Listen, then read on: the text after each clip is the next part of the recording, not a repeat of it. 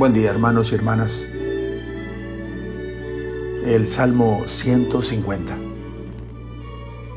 Con este salmo concluye el Salterio como un final grandioso de una sinfonía. Se despliega la sonoridad de todos los instrumentos musicales empleados en la liturgia y en la alabanza. Y termina convocando a toda la creación viva que respira. Es en la alabanza donde Dios se hace presente, en el universo donde vive. Ahí vive en nosotros su vida. El Salmo 22, versículo 4, declara, Mas tú eres santo, que vives en la alabanza de tu pueblo. No es Dios el que recibe algo del hombre, como decimos en uno de los prefacios de la Santa Misa. No necesitas de nuestra alabanza. Es el hombre el que en la alabanza divina participa de la vida del Hijo de Dios, que es alabanza del Padre.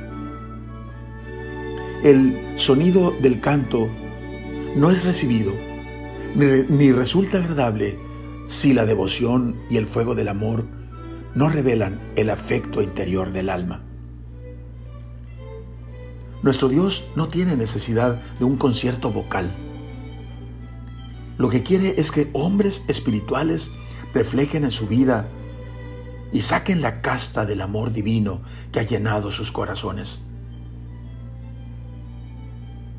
Alabemos a Dios porque nos ama y ha hecho todo para nuestra salvación.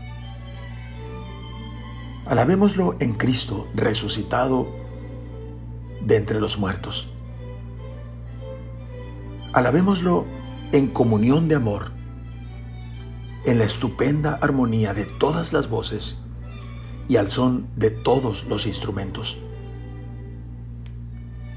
Alabémoslo con danzas de fiesta.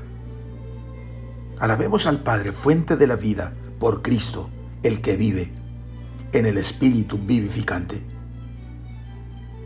Alabemos a Dios con nuestra vida, que de Él nos proviene y en Él subsiste para siempre.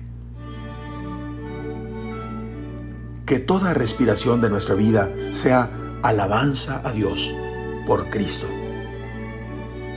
En su Espíritu podemos cantar a plena voz. Aleluya. Alabemos al Señor. Oremos. Señor, permite que nuestra vida sea una perfecta alabanza a tu nombre. Que el anhelo del corazón humano se manifieste no solo a través de nuestros labios y nuestro cántico, sino verdaderamente en el deseo profundo de vivir de acuerdo a tu voluntad. Amén. La bendición de Dios Todopoderoso, Padre, Hijo y Espíritu Santo, descienda sobre ustedes. Amén.